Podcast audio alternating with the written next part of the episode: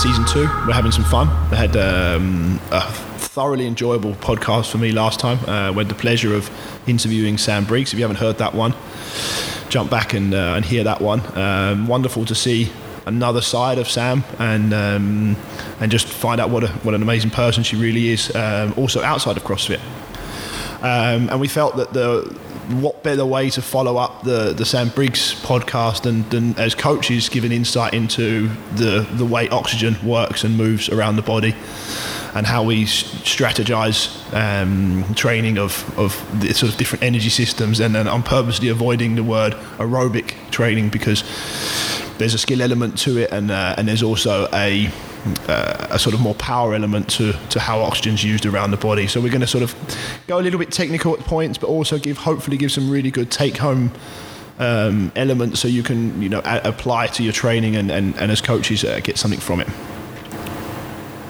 Yeah, it's going to be a fun one. Yeah. So JJ, you are obviously Sam's coach, um, Yep. and let's start on that end of the scale. Um, somebody who is very, very good um, at utilizing oxygen. Um, how important is the ability to use oxygen? Um, of course, keeps us alive. Let's let's leave the obvious. let's leave the obvious to one side. But how Someone would say it's essential. it, it would be essential, wouldn't it? Um, but it, uh, yeah, so understanding sort of the question Yeah. is how someone's ability, how how much of a difference does it make? I mean, how how much more efficient can you actually make someone with with utilizing oxygen? And is there a carryover to strength training or power training or um, in CrossFit when you blend in the concepts and components of fitness as they do in pretty much every workout? we, we often talk about the, strength benefits um, or being stronger or being sort of more powerful or being more mobile but and, and I think it's almost well is there a carryover between the sort of utilization of oxygen and strength and power and, and, and what's your view on that Yeah, that, there is an absolutely a huge carryover uh, for aerobic capacity and strength training, especially specific to CrossFit. Um, because in, in CrossFit, obviously the the repeatability, the ability to repeat strength elements within workouts is is essential. Um, so, like you see with someone like Sam, is yes, uh, the type of athlete she is. She is endurance based, and therefore her kind of the hole in the game is is the strength work. But actually, if you put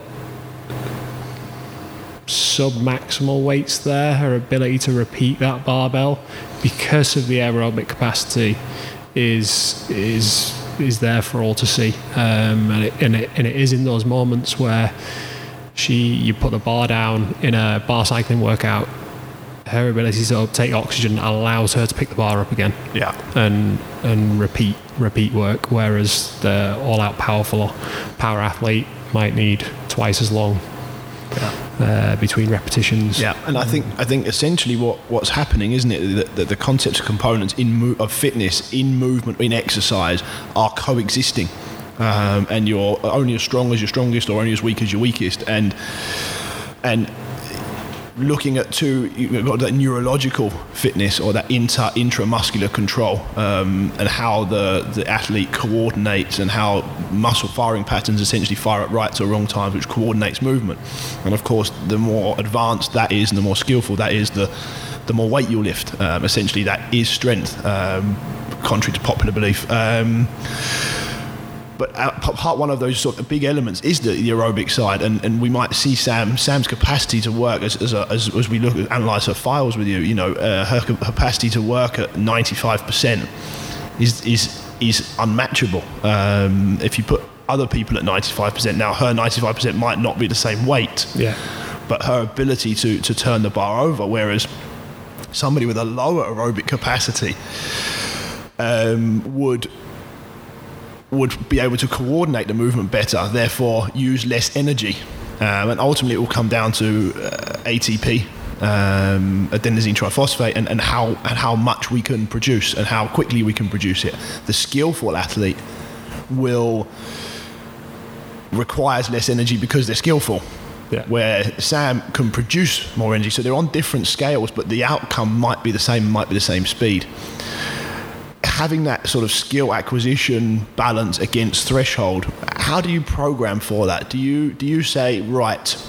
You know what? Strength is the sort of inter intramuscular coordination, neurological side of things isn't our strength, so we're going to leave that alone. Or do you, you work more on that because it isn't our strength and go right? I'm going to rely on being able to work harder at 95% and even do even more and just sort of bang onto your strengths. And how, how do you balance that in the training? And, and, and well, we've gone, we've actually gone through like big kind of experimental phases with that, knowing knowing that it is the weakness. We've we've given it the the due attention and isolated it out and worked on it. And actually, the the bang for the buck hasn't really paid off for us. Um, we've found that um, she actually the amount of times you, you get Sam to just concentrate on strength or power work and yeah, she'll struggle to she might start warming up well, but as soon as she starts warming up, she thing is because of that aerobic capacity, she cools down so quickly. Mm. So if you give her too long a rest, she's she's already cooling down. So her ability to turn over weight or lift maximally actually works better in EMOM scenarios or even like in in bar repeating workouts, like something where she's doing heavy barbell 10 8 6 4 2 uh, with something in a wad, that's where she'll actually start to give her a two minute rest and then hit a max at the end of all that, where she's super warm. That's where you actually see Sam start to start to turn over the, yeah, the numbers. I mean, I mean um, also in that point there, you could you could you could look at it from the outside and say, well, you've drilled the skill of the motion as well in the warm up, and you've you've made it like butter, haven't you? You've melted yeah. the butter essentially. Um, and going back to the sort of is it skill acquisition for her? Um, is is it because she's warm? Is it because she's in a, a warmer state, or is it because you've drilled the skill? Yeah, yeah. Um, problem.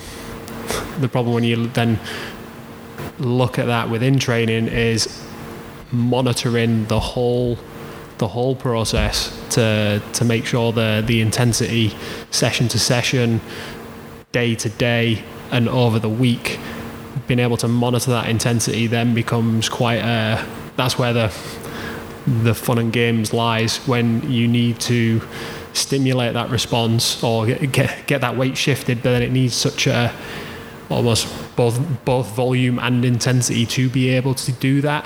Um, that's where you then start to have to sacrifice other parts of the week or um, yeah that getting the balance right becomes becomes difficult in that, those scenarios.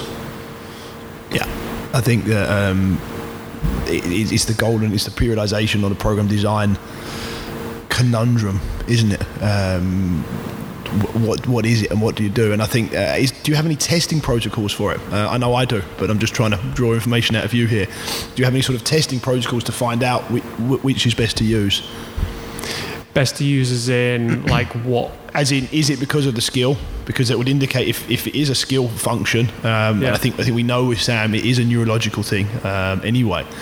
But uh, is it a skill function or is it a, is it a, a drill? Is it a sort of aerobic uh, function that the aerobic system is working more efficiently? Therefore, everything's working more efficiently, or is it just neural inter intramuscular control?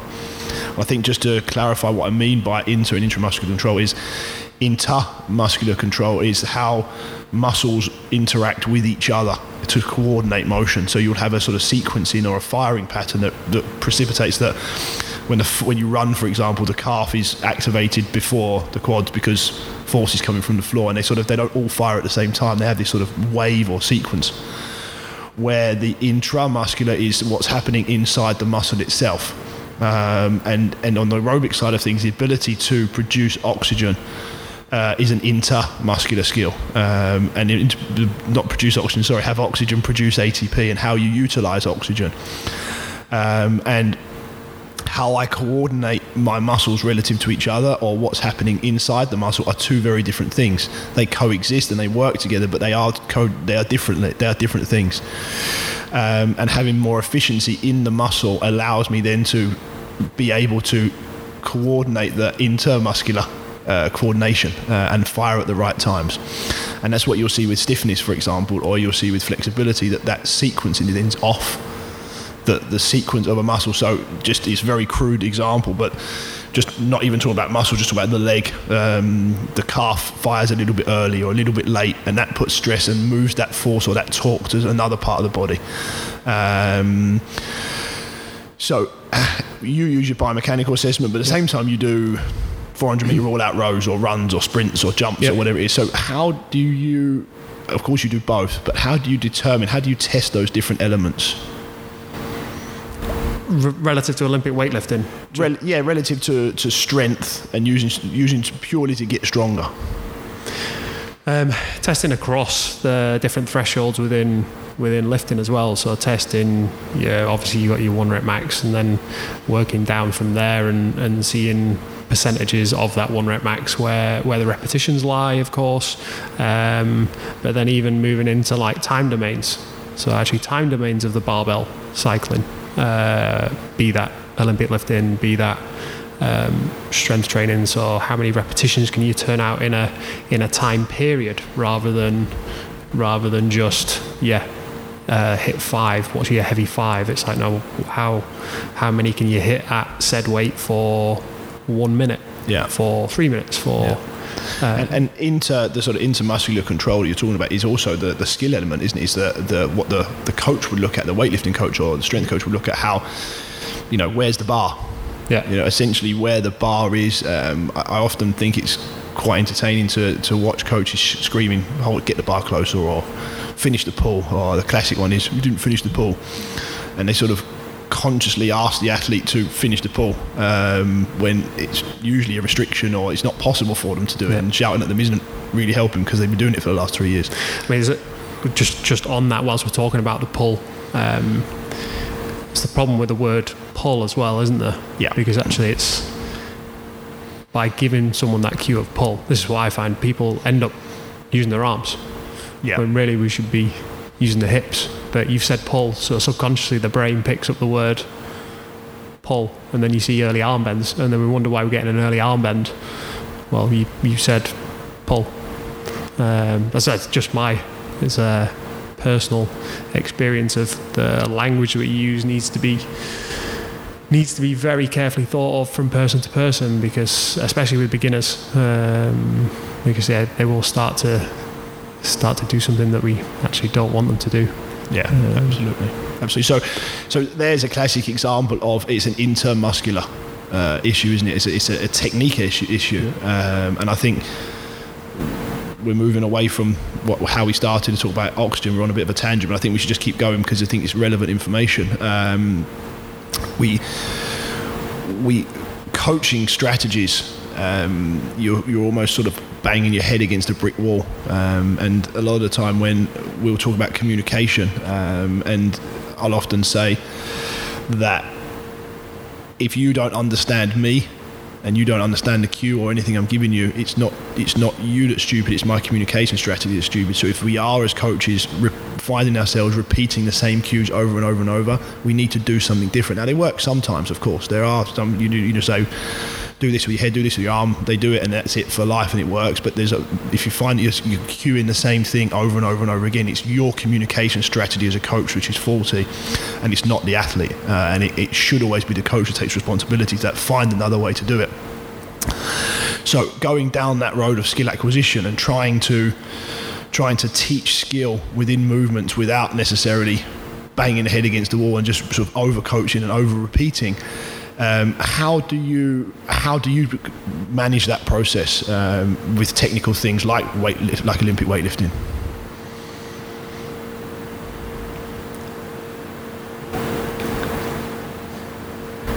Uh, mainly with the um, it's all about the biomechanical assessment really um, because like on that inter and intramuscular coordination that we've been talking about we consciously we are unable to coordinate those movement patterns like our brain isn't smart enough Yeah. and at the same time how do we know the timing's right Yeah. like saying squeeze your glutes in the bottom of the squat how do you know you've chosen the right time um, and what's it actually doing Almost as stupid as internal and external talk, isn't it?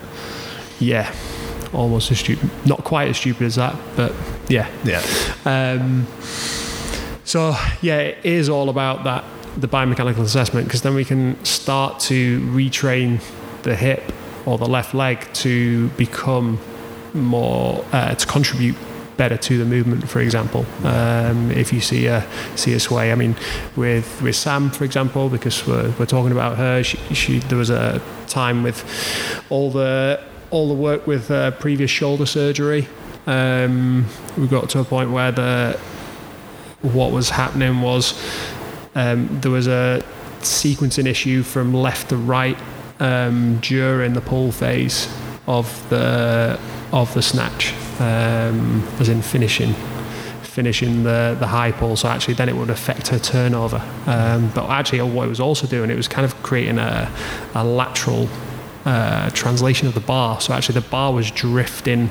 It yeah. was drifting out to the right, which was actually causing Sam to then take a step with her right leg out to the side, and that was actually all coming from.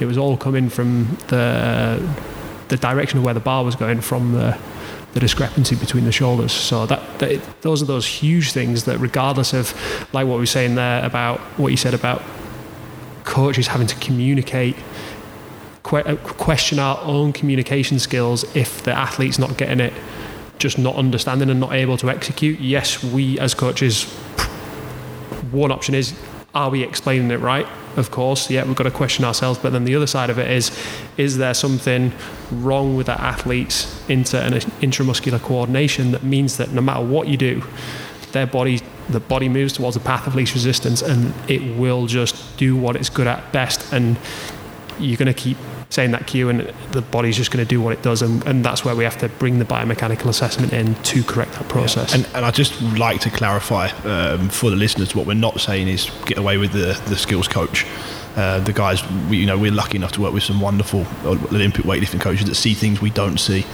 um, and their feedback is invaluable. So what, what, what, I just want to be clear to the to, to, the listeners is what we're not saying is drop the coach, uh, the, the, technical yeah, coach, and sure. just do a biomechanical assessment. There still is huge place for cueing, coaching, teaching them to do proper things with a bar, have the bar in the right place at the right times, and feel it. That's just to clarify that point. It's just our expertise doesn't lie in that area. Our expertise is on this side, which is why we're going down that path now. Um, so to go back to your to go back to your example there, bud, of the the left side or the right side doing more or doing less is quite often we'll see people take a step forward on the left or the right after a after a, a clean or a snatch yeah. or whatever. You'll see just like a one the right leg will go forward. And what we're actually finding and interestingly enough is that one side is moving slightly quicker than the other side. Yeah. And that is again that sequencing that intermuscular sequencing that is saying one leg is actually producing more power one leg is potentially producing less power whichever way round you want to look at, you probably wouldn't criticize the leg producing more power. You try and get the other leg to catch up. But and the leg you step forward with is probably the good leg, and the, the other leg or the, the leg that's not with it is probably the one you want to work on and have a look at and, and focus on as, as just a, just a take homes for you guys listening. Um, and then having that uh, ultimately what you're seeing is that the right leg's moving faster and that's that sequencing uh, that needs needs working on how common is that and and should coaches and uh, people listening, and everybody films their own. Everyone's filming their lift and everyone's filming their what they're doing, and they're seeing a bar to the left, or they're seeing a bar to the right, or they're seeing a, the one is a drop, what we call a sort of a drop that the bar is yeah. on a squat is down to the left. Essentially, what they're seeing there is, is a miscommunication in left to right, forward to back, up to down, uh, and, and that intermuscular uh, coordination. The guys looking at home and looking at their own videos, can they can they do something about that, or do they need do they need to come and see one of the red pill coaches, for example, or, or um, don't call you a movement specialist, but a movement specialist? Yeah. Um, um, yeah, but they, they really do need that kind of outside influence and a, and a different set of eyes. So I say the, the where the skills coaches are good, the that is their expertise. They, they don't look at the the body like they will make changes, uh, very good changes to the technique to to kind of work around those problems. But the problem is when you work around the problems, you're kind of running out of options. Um, and, and, what we what we want to do and what we can do with the the skills work is, oh sorry, with the the biomechanical assessment is give that person as many movement options as possible. Because yeah, especially in the sport of CrossFit, I mean, Olympic weightlifting, you do one rep, and the idea is that one rep is perfect time on time. But in the sport of CrossFit, that repetition, that fatigue amount, there is going to be reps that you step forward and catch and, and do everything whilst you are physically, because you are racing, because you're, you're physically racing your Olympic lift. You've not got the two minutes to stare at the barbell and prepare, prepare yourself for the, the perfect lift. So having the biomechanical ability to adapt to different foot positions um, will allow uh, you to have catching those different positions and have no issue. Um, be able to cope with it is is key. Yeah, I think that's, uh, that, that's, that's so. There is the blend. They can do something. They, they can recognise it. They can see that left leg's hopping forward, or I'm, I'm bars to down to the left or down to the right, and and, and essentially the answer is like in some in, in some corrective exercise and programming.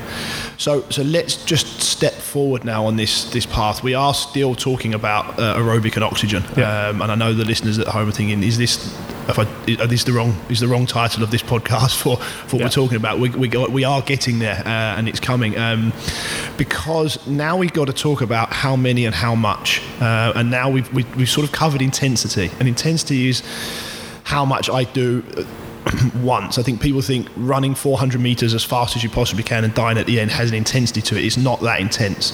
You know, the most powerful movements in the world are the golf swing, uh, cricket, bowling, um, baseball pitch, snatch. These are the these are the, the, the, what we call 100% intensity almost, um, and that's misunderstood massively. And in those 100% intensity lifts or sports or, or whatever, Yeah.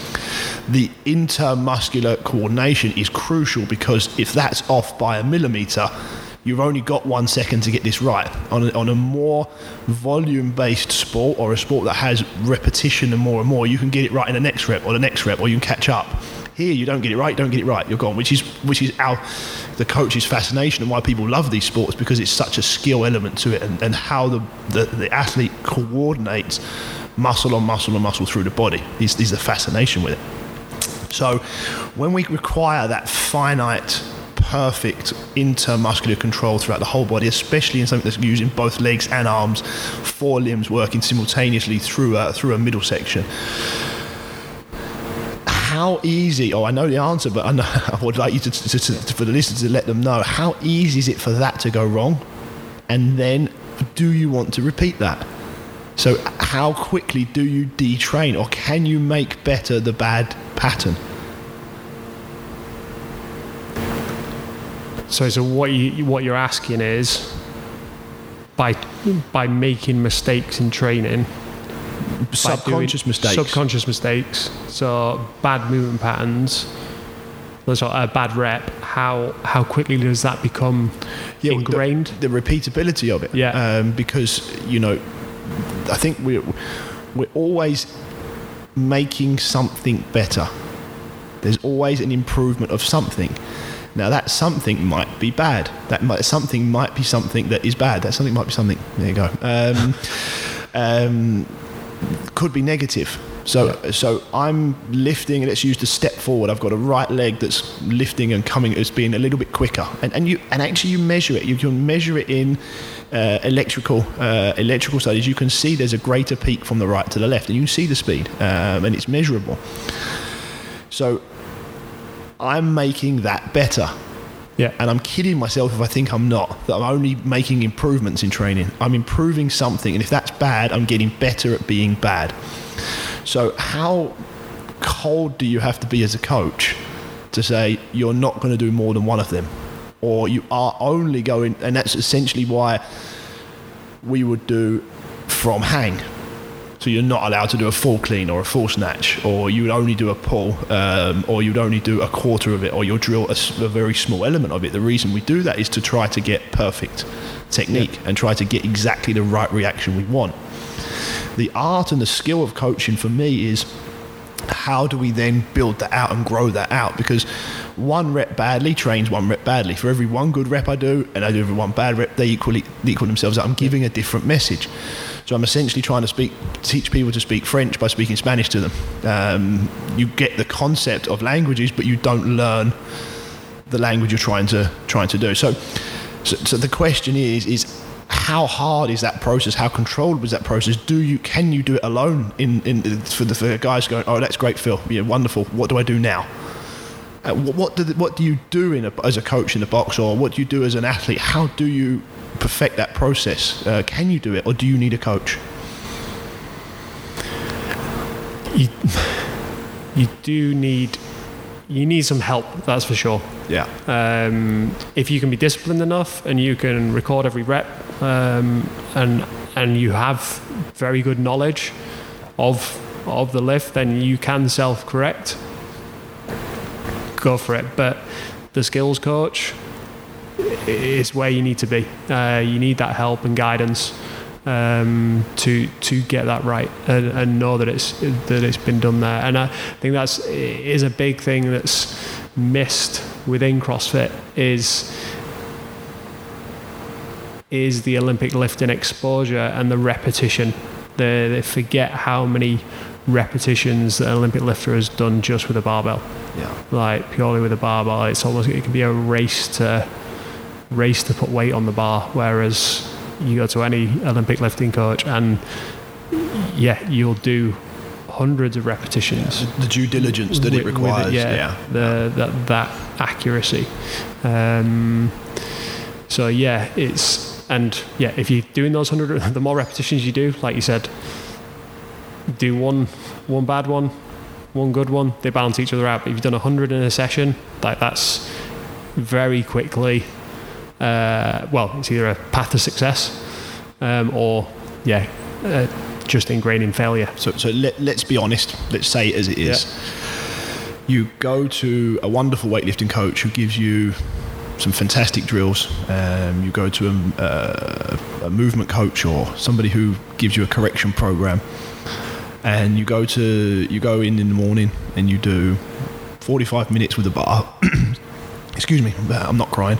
Um, 45 minutes with the bar, um, working on everything sort of you've been given by the coach, and then you do your movement work, or vice versa, whichever way around, and you, you're actually moving really well and you're really pleased with the bar.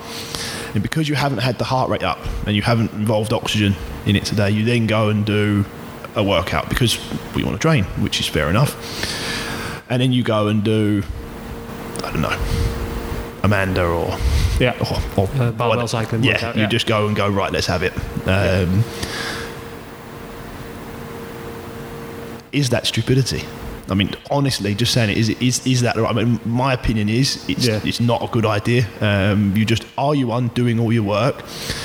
Don't know if you'd be undoing all your work, but I think what you'd probably be doing is slowing your good work down. Yes. So I think the take home point is the patience of doing the skill work and not allowing the threshold or the aerobic side of it to come into it until you're ready.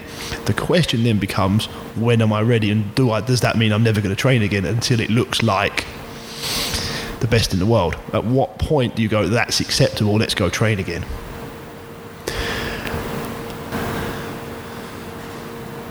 You're obviously not stopping training though. So it's just removing that skill.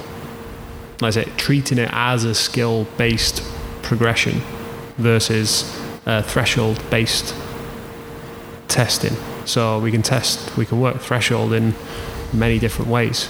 We don't need to do threshold with a barbell. Um, we just know that if we get that skill right, then it will and have some threshold work in different. So can you just just for listeners at home, threshold work? Will you just we just give some examples? So so you've got your your client client A and yeah. they're you've spotted some inefficiencies in their in their Olympic lifting and they're working on the drills and the skills in their body and you don't want them to to, to, to train bad patterns. And so they've they've they've bought in but you still want to keep them with a, a certain level of fitness. And so you, you mentioned they'll do some threshold work.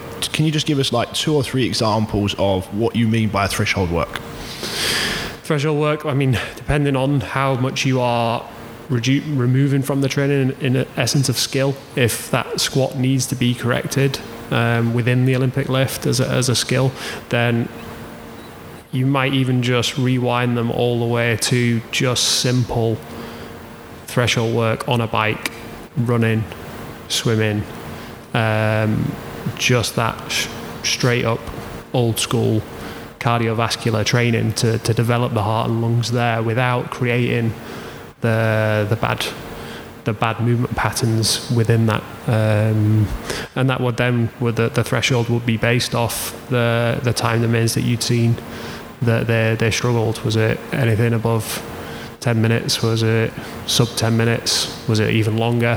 Where where do they where do they struggle? I mean going back to the skill based stuff of the inter intramuscular coordination how does that carry over into threshold work? Like if you have a body that has poor skill development hips that don't work properly let's say you are using like you're the person that does a squat does a squat session and you come out and the next day your hip flexors and your quads are killing you uh, they're the things that are talking to you, giving you the feed, the feedback of fatigue.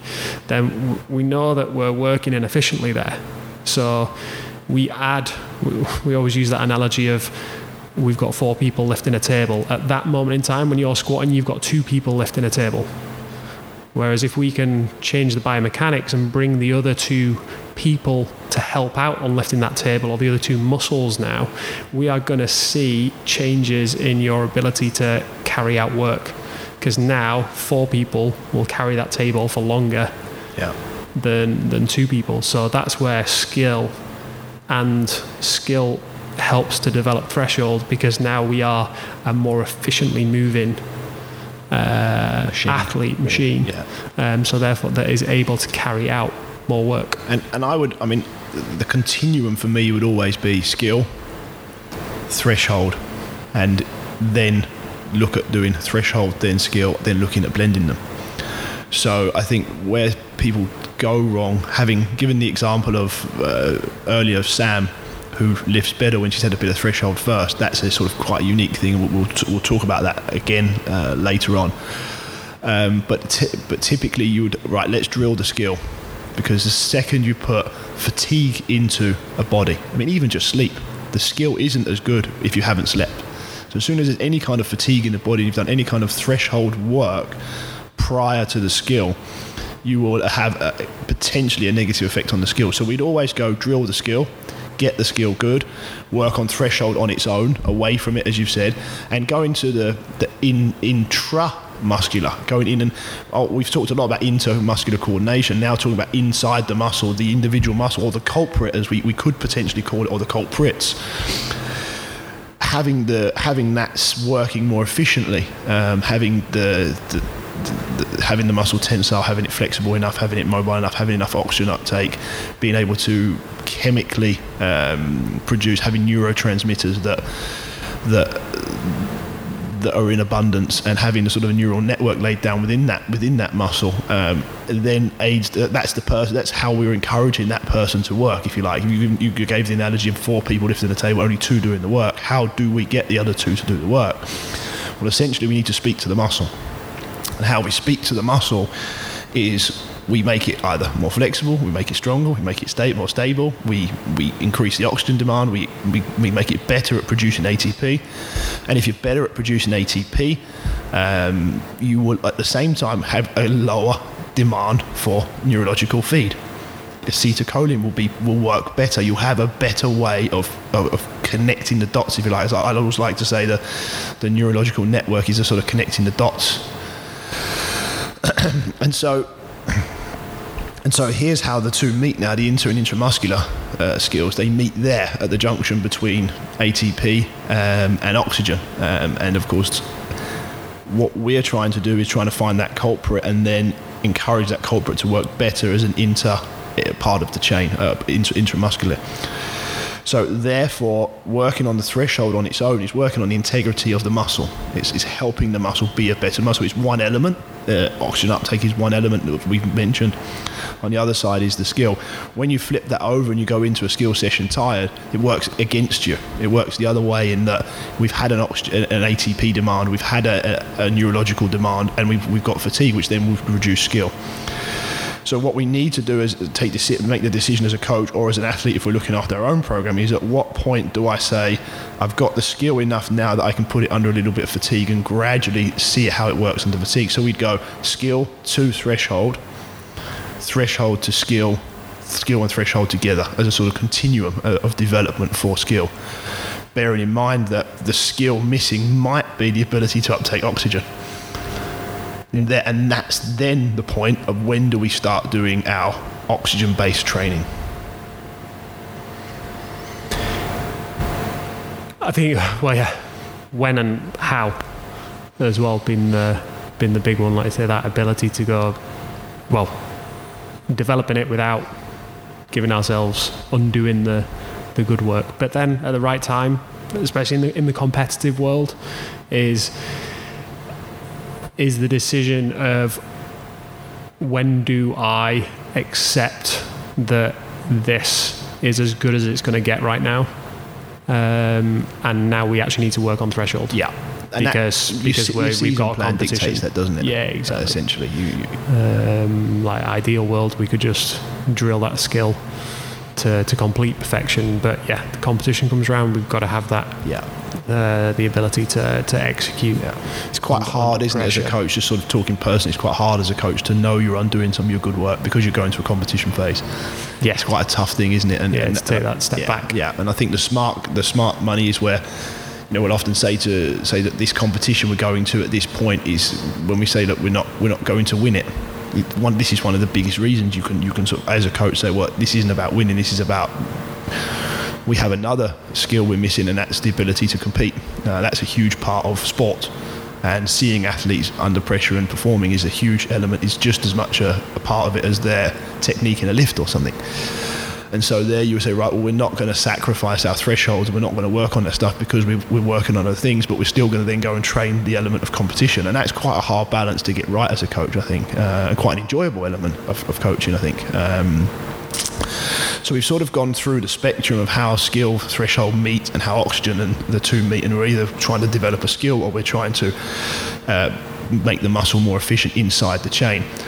And I don't think it's a coincidence that the easy exercises are the aerobic exercises. You know, I know it sounds strange. Not, nobody ever says it, but there's a reason that running is running and rowing is rowing and biking is biking, and it's so easy is because we can't have a high skill element there because as soon as the skill element goes up, it's too hard, and that's when you feel breathing. I know it's very, very obvious, but it's not often that you think about it in that way. Yeah.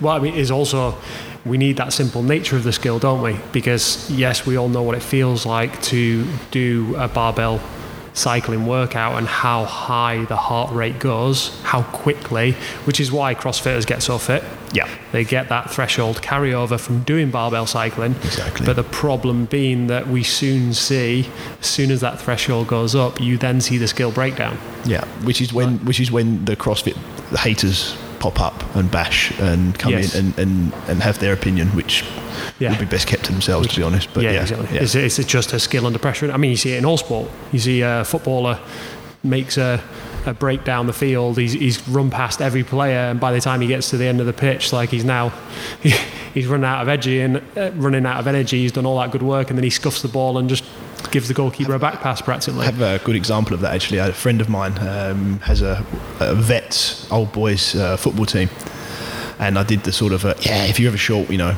give us a shout, and uh, I'll come and I'll come and play for you. Um, and I'm a sort of old-fashioned centre back, you sort of. Your Gary Pallister type, um, and um, but in an old boys, I wouldn't call, never consider myself fit, but I was the fittest by far on the field, so I got put on the right wing, which is way out of my comfort zone. So and, and, skill level. And skill level, both threshold and skill, yeah. But well, the threshold was great because I was fitter than everyone and I was running up and down the right wing like a, you know, like I was 15. I was I had time of my life. It was really, really good fun. And there was a couple of boys that played in the centre of the park who, who could play the game. You know, they couldn't run anymore, but but but they knew which end of the which end of the ball to hold. Um, and uh, I'm sort of making these darts down the right wing, and they sort of go, oh, great, someone who can run. And so I've gone flying down the right wing and you know, skinned my the right back because he was an old boy of sort of 50, 55 or something, and the centre midfielder's put one over the top, and I'm on it, and I'm, I'm thinking, in my head, I could see it. In my head, I visualised it perfectly. It was right footed, swing it into the box, straight on the striker's head, bang, top corner, 1 0, you know, top work, John. And um, I'm flying down the ring, and I've got these these visions in my head. I mean, you can psychologically analyze about outcome goals and performance goals and everything else like that. But I'm flying down the right wing, thinking, "Yes, you know, what, what a feeling!" And I know the guy who's played the ball, thinking, "Wow, fantastic! We've got we've got someone who can run." You know, I get to the one. I think listeners already know where this is headed. Um, it's headed out for a, out for a goal kick, um, and uh, I've sort of I've just literally arrived at the ball again with this vision, and I was absolutely breathing and heavy, and I could feel my legs were burning, but but in the warm up, I've been hitting some crosses and I was, you know, perfect because I was just walking and hitting the ball. And here I just tried to kick the ball, bang, it went. It, it wasn't even mildly embarrassing. Um, it was shocking. The, the ball sort of almost. It, it didn't go anywhere near the goal. It just went straight out. And, and it, I remember thinking after that happened for the third time. Um, the, they stopped passing the ball. They stopped you. passing the ball. so, so, so, essentially, the plane never got over to the right side, and I spent the whole day running up and down there without getting past the ball. And after about 50 minutes, I cottoned on that. Okay, they've stopped giving me the ball now because because my skill is so so bad. And what was interesting, I being the sort of personality type that I am, that week I was like, right, I'm going to go over the field because this can't be right.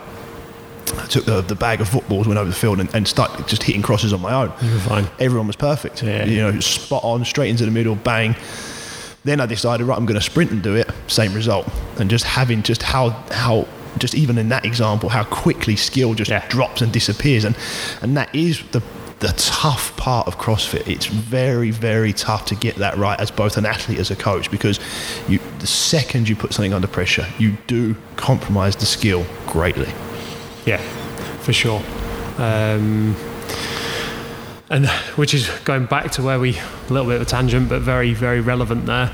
Um, which is why we do the simple movements. Like I said, we, we stay with the the cycling, the assault Yeah. bikes, the ski skiers, the rowers to develop that aerobic threshold work because it's simple. Sk- the skill level is so low. Yeah. So we're then not compromising. Yeah, and, and so so to the point of the podcast, you know, we've been talking for 42 minutes now, um, and we're at at the crux of it. We're at the point. Hopefully, we've we've explained why we've taken this long to get here, but the crux of it is is aerobic conditioning is easy.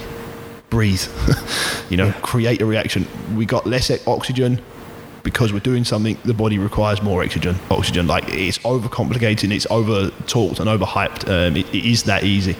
Um, we know lactate isn't the enemy, um, and we know we'll do. we- We've got another podcast where we're going to talk more about what's burning in the muscles. We know it's not lactate. Lactate is actually a fuel source. Um, we're going to do that another time. So the crux of it ultimately is your skill must drive your aerobic conditioning. The what the muscle is missing must be the determining factor in how you're using aerobic conditioning within CrossFit two minutes on, one minute off on a bike. You know, my daughter's ten years old; she can write that. You know, that's there is there is uh, uh, more of a science to it, but it's not that difficult. The great coaches or the great athletes out there listening are find out why what breaks down. Is it the example we used at the start that the right leg's moving faster than the left or the bars drops? Is it the left QL? It can just as well be oxygen uptake within a muscle isn't good enough. Chemical balance isn't good enough within a muscle. That's how we should be targeting our aerobic conditioning for athletes. We should be basing it around what skills they can't do because you can you can take a skill they're good at and put it under pressure. How is that possible? Why doesn't a skill that they're good at that has intermuscular control? Why isn't it that, that why is it that that doesn't break down for the same athlete?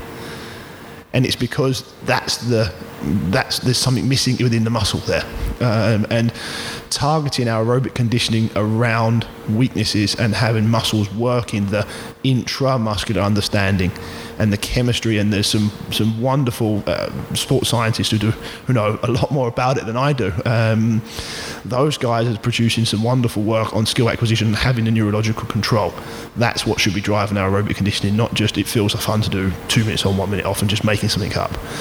Whether you go in zone two, I'm asked very often, do I stay in zone two and I just do this long LSD type exercise, or should I go 20 seconds all out and rest?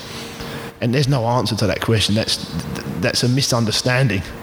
conceptualizing it left or right is, is, is a misunderstanding of what we're going for. What you're ultimately going for is can you produce that skill under that threshold? And if you can't, that's what you should be training. And that will precipitate your exercise. So if you have a problem in longer workouts, you need to be doing that. You need to be training that skill. It's not there is carryover between doing 40 seconds all out and being able to ride for an hour. There is carryover, but it's not the same. And, and it's, yep. it's, it's conceptualizing something that should never be conceptualized.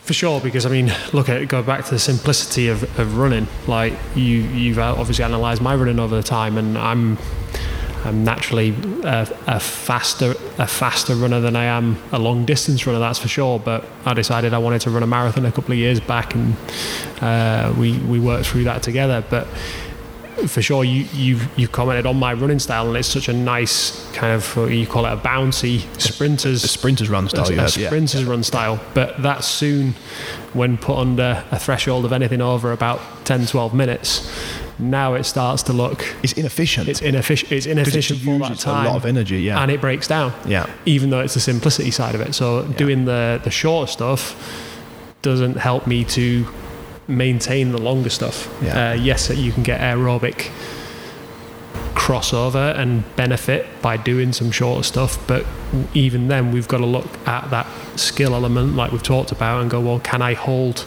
Doesn't matter whether you've increased the aerobic capacity in the shorter stuff to carry for longer stuff, can you hold the skill? Yeah, absolutely. For the absolutely for the threshold as well. Yeah, exactly, and that's that's ultimately where we, we need to focus it. Yeah, good. Um, that was really enjoyable. Um, I hope the guys listening have had as much fun as I have. Um, it was really enjoyable, nice, really nice conversation. Uh, appreciate it, Jaus. Yeah, pleasure. Um, Always fun chatting. It is, isn't it? Uh, we should do more of these sort of conversational style podcasts. It's quite feels quite nice. Um, do feel like we're missing an arm though? Gemma, she just she balances the force. She she does break up our explanations. We get a bit serious, don't we, mate? We do get serious, and we can go on. Yeah. Yeah, I mean, Gemma's quite good at just going. You've been talking for a while now, Jaus or Phil. Um, yeah. Let's let's break you up a little bit. She sort of she is the balance, isn't she? She is. Yeah. Okay. Um, thanks for joining us, guys. Pleasure. And um, next week we are talking about coaching and coaching styles. Um, it's going to be quite interesting. Um, communication, um, touching on a little bit of uh, interaction with athletes as well. Uh, have a great week and um, train hard. Bye bye.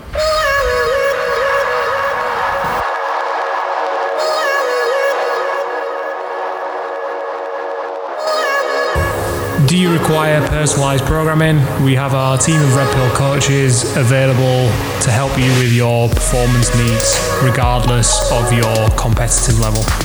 Please get in touch at redpilltraining.com.